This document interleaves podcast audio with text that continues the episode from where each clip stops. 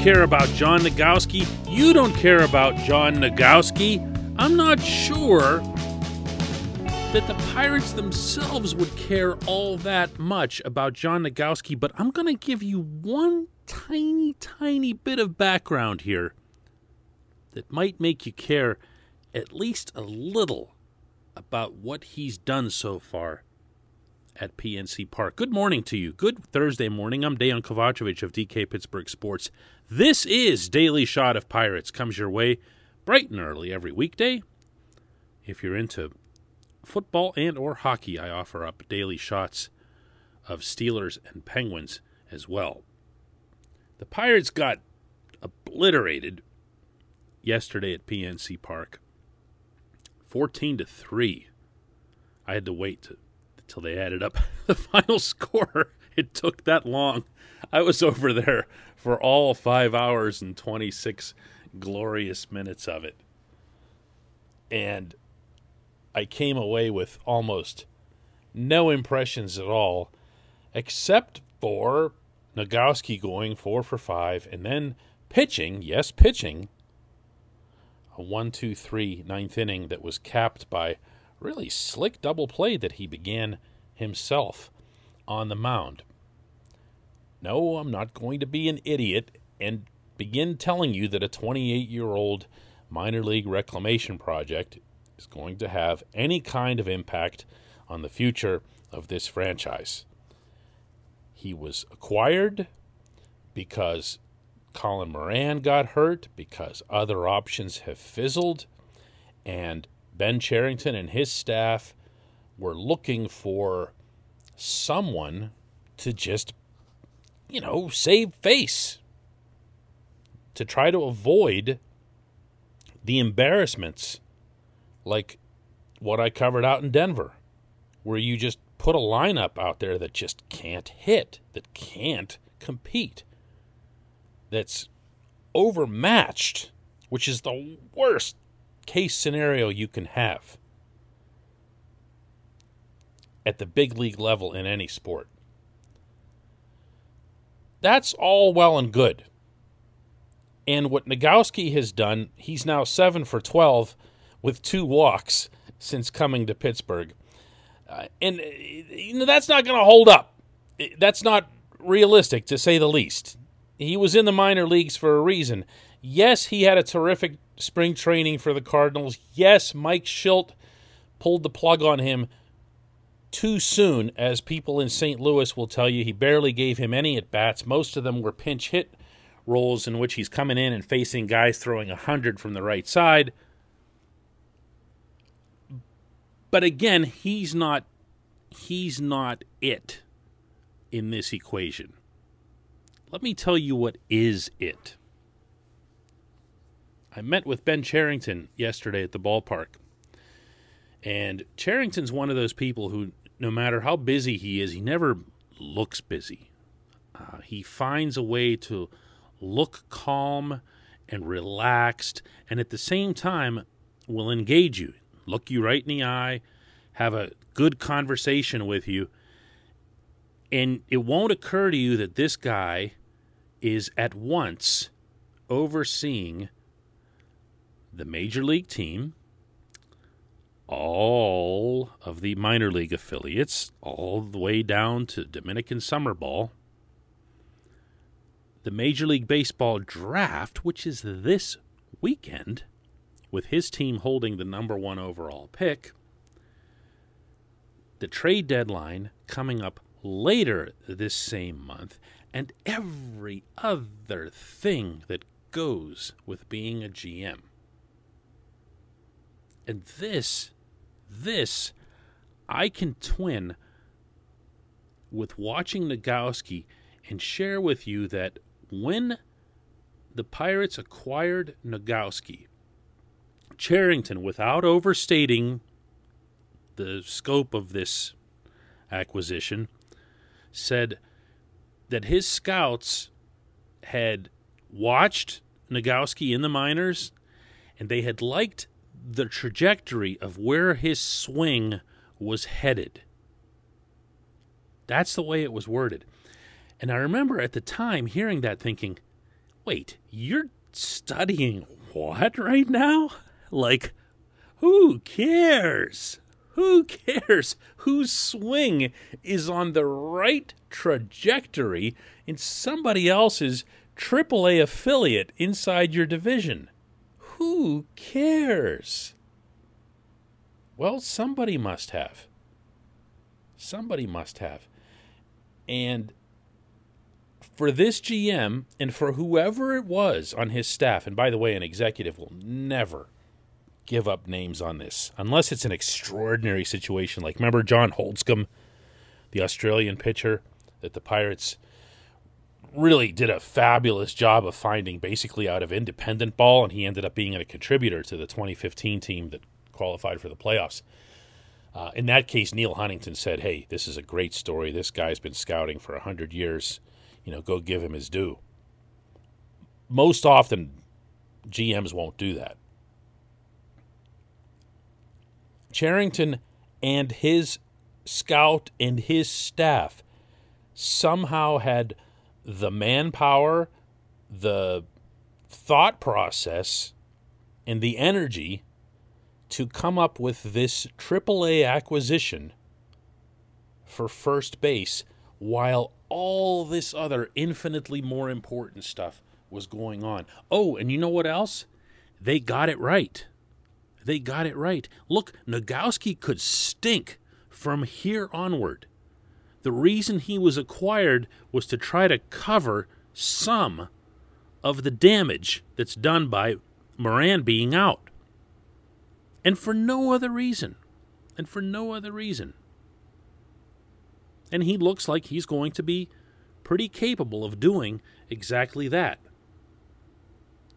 So I, am here right now to pay tribute to whoever that scout was or whichever scouts, plural, although I really can't imagine the Pirates would have multiple scouts on the Cardinals AAA affiliate, or whichever analytics people were involved. I don't mean to just go old school here. Someone might have seen certain patterns, certain uh, things with his launch angle, exit velocity, whatever else here, and they might have just studied him from afar. I definitely shouldn't omit that. But to pull that off and then to have this GM have the presence of mind and awareness instead of just saying, look, dude, can you just get out of my office? I really don't care about this Nogowski dude in AAA. Please just go away. No, he went to a division rival. I understand that's not as big a deal whenever you're 21 games under 500, but went to a division rival and said, hey, we like this guy and we could really use a hand here, and maybe someday we'll extend you a, a similar courtesy when you have no first baseman left and no offense left, and we're not a threat to you in the division. All of that is, these are the little things that I look for when trying to gauge the kind of job that's being done by a front office. The easy stuff is, hey, great first round pick, or ooh, terrible trade, or whatever. I look for stuff like this. This GM just continues to impress me, both in deed and word. When we come back, just one question.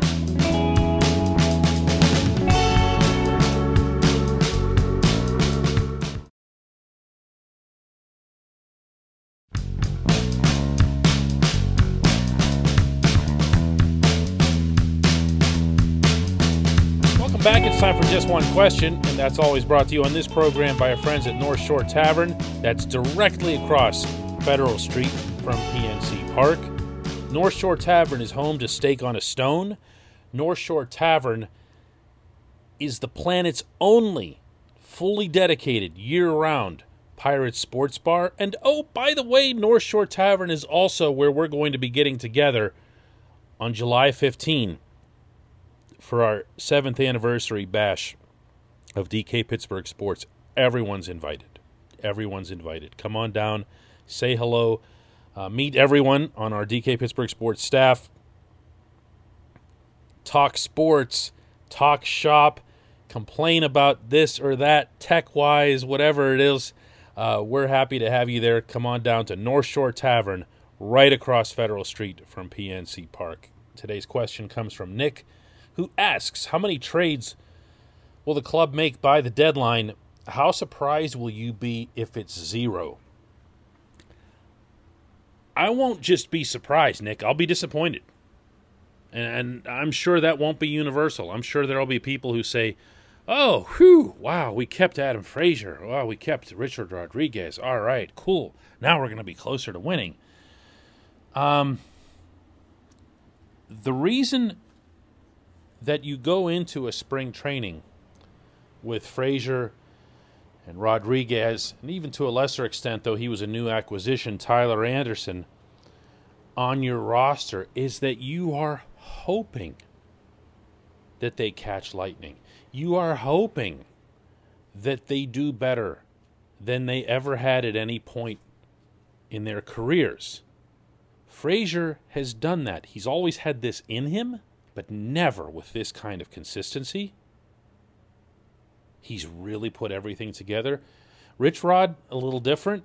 He's a late bloomer, arrived in the majors a little bit older, had to go through some uh, confidence issues along the way that Clint Hurdle and others were really able to help him through, as he told me himself. And Anderson, I mean, Anderson's just a left handed starter who can still get people out and he's been largely good at that. This is exactly what you want. And the reason that you want it is to get the most possible assets at this stage. The easy response to this is, oh, here they go. When is it going to stop? I just started liking this guy and he's gone too.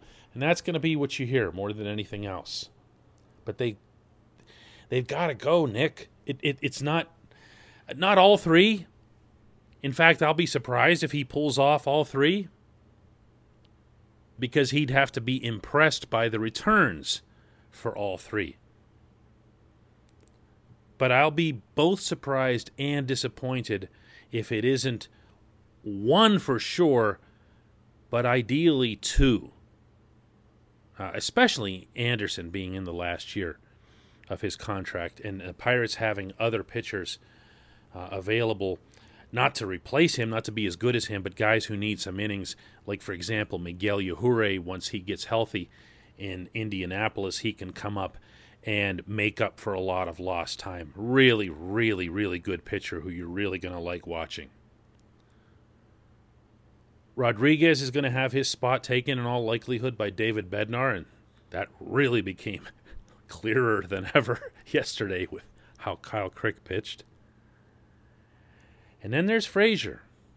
Frazier's the, the one that to me is the hardest uh, to discuss and debate in this context because he's been one of the best hitters in the majors. And when you let go of a guy like that for two uncertainties, it's always, always going to feel like a rotten trade because what you're thinking is, well, whoever you're getting back isn't going to be one of the best anythings in the major leagues.